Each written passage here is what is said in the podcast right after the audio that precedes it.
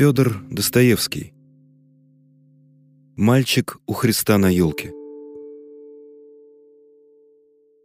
Часть первая. Мальчик с ручкой.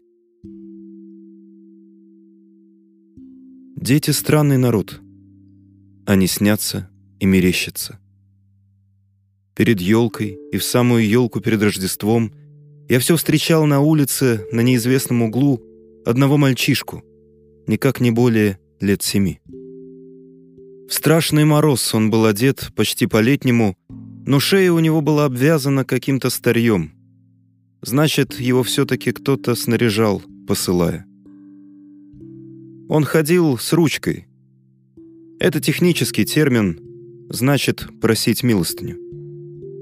Термин выдумали сами эти мальчики. Таких, как он, множество, и они вертятся на вашей дороге и завывают что-то заученное. Но этот не завывал. И говорил как-то невинно и непривычно, и доверчиво смотрел мне в глаза. Стало быть, лишь начинал профессию. На расспросы мои он сообщил, что у него сестра сидит без работы, больная. Может и правда, но только я узнал потом, что этих мальчишек тьма тьмущая. Их высылают с ручкой хотя бы в самый страшный мороз — и если ничего не наберут, то, наверное, их ждут побои. Набрав копеек, мальчик возвращается с красными, окоченевшими руками в какой-нибудь подвал, где пьянствует какая-нибудь шайка халатников из тех самых, которые, забастовав на фабрике под воскресенье, в субботу, возвращаются вновь на работу не ранее, как в среду вечером. Там в подвалах пьянствуют с ними их голодные и битые жены, Тут же пищат голодные грудные их дети. Водка и грязь, и разврат, а главное — водка. С набранными копейками мальчишку тотчас же посылают в кабак, и он приносит еще вина. В забаву ему нальют в рот косушку и хохочут, когда он с пересекшимся дыханием упадет чуть не без памяти на пол. И в рот мне водку скверную безжалостно вливал. Когда он подрастет, его поскорее сбывают куда-нибудь на фабрику, но все, что он зарабатывает, он опять обязан приносить к халатникам, а те опять пропивают. Но уж и до фабрики эти дети становятся совершенными преступниками. Они бродяжат по городу и знают такие места в разных подвалах, в которые можно пролезть и где можно переночевать незаметно. Один из них ночевал несколько ночей сряду у одного дворника в какой-то корзине – и тот его так и не замечал. Само собою становятся воришками. Воровство обращается в страсть даже у восьмилетних детей, иногда даже без всякого сознания преступности действия. Под конец переносят все — голод, холод, побои — только за одно — за свободу и убегают от своих халатников бродяжить уже от себя. Это дикое существо не понимает иногда ничего, нигде он живет, никакой он нации, есть ли Бог, есть ли государь. Даже такие передают об них вещи, что невероятно слышать. И однако же все факты.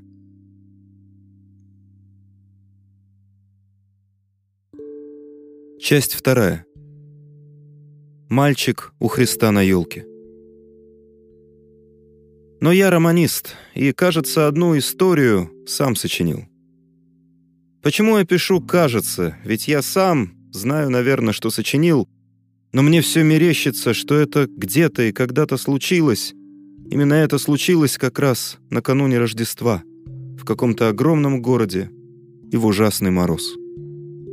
Мерещится мне, был в подвале мальчик, но еще очень маленький, лет шести или даже менее. Этот мальчик проснулся утром в сыром и холодном подвале. Одет он был в какой-то халатик и дрожал. Дыхание его вылетало белым паром, и он, сидя в углу на сундуке, от скуки нарочно пускал этот пар изо рта и забавлялся, смотря, как он вылетает. Но ему очень хотелось кушать. Он несколько раз с утра подходил к нарам, где на тонкой, как блин, подстилке, и на каком-то узле под головой вместо подушки лежала больная мать его. Как она здесь очутилась? Должно быть, приехала со своим мальчиком из чужого города и вдруг захворала. Хозяйку углов захватили еще два дня тому в полицию. Жильцы разбрелись, дело праздничное. А оставшийся один халатник уже целые сутки лежал мертво пьяный, не дождавшийся праздника.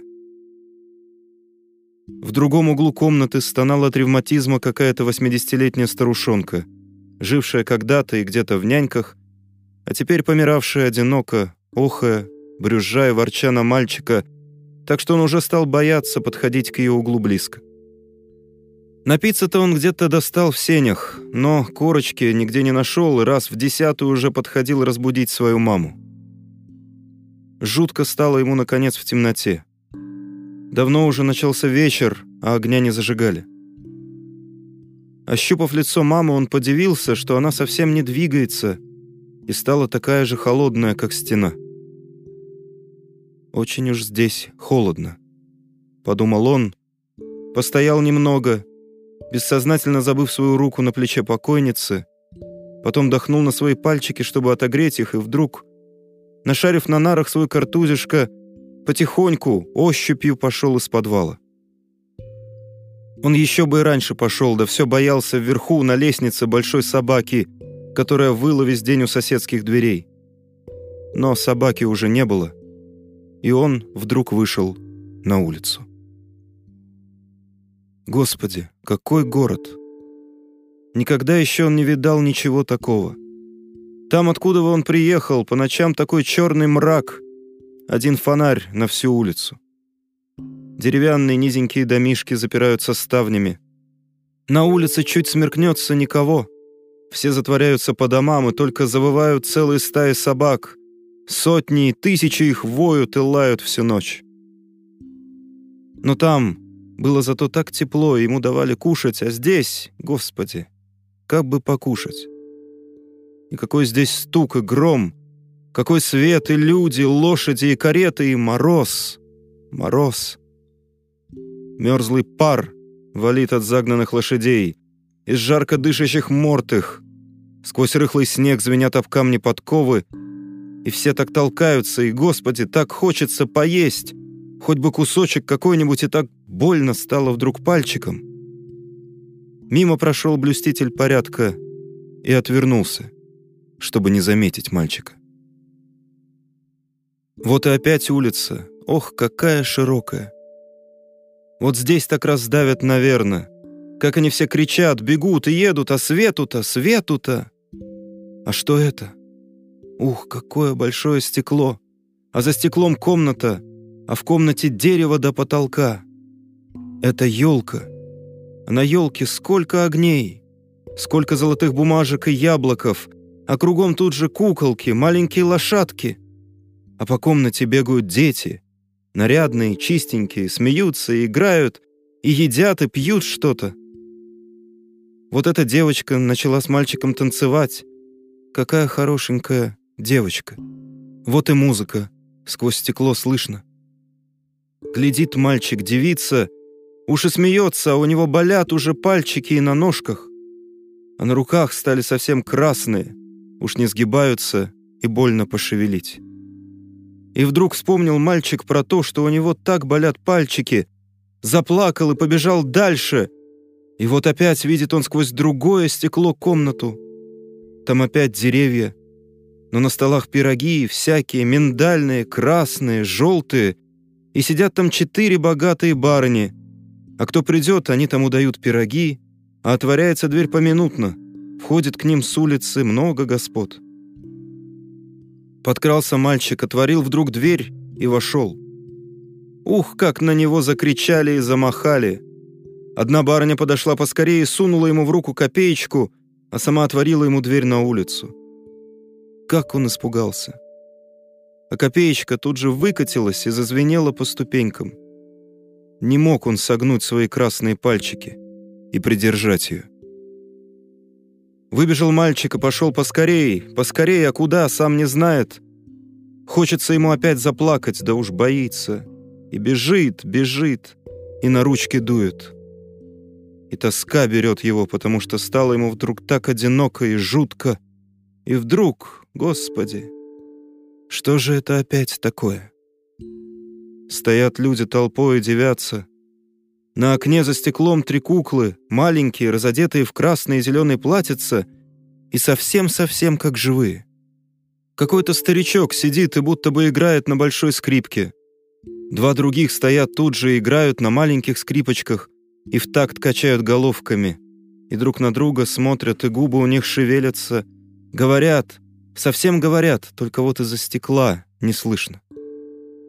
И подумал сперва мальчик, что они живые, а как догадался совсем, что это куколки, вдруг рассмеялся. Никогда он не видал таких куколок и не знал, что такие есть. И плакать-то ему хочется, но так смешно, смешно на куколок. Вдруг ему почудилось, что сзади его кто-то схватил за халатик. Большой злой мальчик стоял подле и вдруг треснул его по голове, сорвал картуз, а сам внизу поддал ему ножкой. Покатился мальчик на земь. Тут закричали. Обомлел он, вскочил и бежать, бежать, и вдруг забежал, сам не знает куда. В подворотню, на чужой двор и присел за дровами. Тут не сыщут, да и темно. Присел он и скорчился. А сам отдышаться не может от страху, и вдруг, совсем вдруг, стало так ему хорошо — Ручки и ножки вдруг перестали болеть, и стало так тепло, так тепло, как на печке. Вот он весь вздрогнул.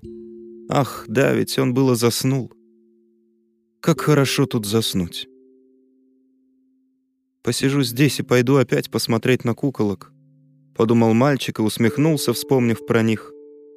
Совсем как живые. И вдруг ему послышалось, что над ним запела его мама песенку. «Мама, я сплю. Ах, как тут хорошо спать!»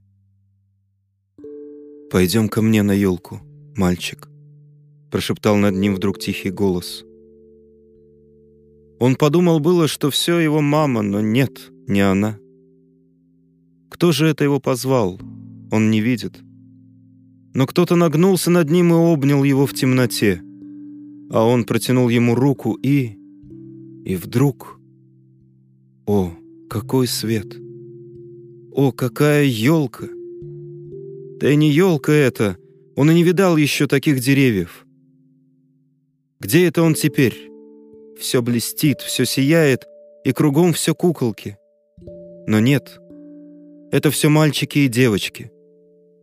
Только такие светлые, все они кружатся около него, летают, все они целуют его, берут его, несут с собою, да и сам он летит, и видит он. Смотрит его мама и смеется на него радостно. «Мама! Мама! Ах, как тут хорошо, мама!»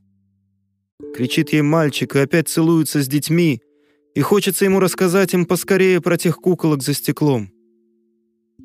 «Кто вы, мальчики? Кто вы, девочки?» спрашивает он, смеясь и любя их. «Это Христова елка», — отвечают они ему. «У Христа ведь в этот день елка для маленьких деточек, у которых там нет своей елки». И узнал он, что мальчики эти и девочки все были все такие же, как он, дети. Но одни замерзли еще в своих корзинах, в которых их подкинули на лестнице к дверям петербургских чиновников — Другие задохлись у чухонок от воспитательного дома на прокормлении. Третьи умерли у иссохшей груди своих матерей во время самарского голода. Четвертые задохлись в вагонах третьего класса от смраду. И все-то они теперь здесь, все они теперь как ангелы. Все у Христа. И Он сам посреди них и простирает к ним руки и благословляет их и их грешных матерей. А матери этих детей все стоят тут же, в сторонке и плачут. Каждый узнает своего мальчика или девочку. Они подлетают к ним и целуют их, утирают им слезы своими ручками и упрашивают их не плакать, потому что им здесь так хорошо. А внизу на утро дворники нашли маленький трупик забежавшего и замерзшего за дровами мальчика разыскали его маму. Та умерла еще прежде его. Оба свиделись у Господа Бога в небе. И зачем же я сочинил такую историю? Так не идущую в обыкновенный разумный дневник, да еще писателя. А еще обещал рассказы преимущественно о событиях действительных. Но вот в том-то и дело, мне все кажется и мерещится, что все это могло случиться действительно. То есть то, что происходило в подвале и за дровами. А там об елке у Христа, уж не знаю, как вам сказать. Могло ли оно случиться? Или нет? На то я и романист, чтобы выдумывать.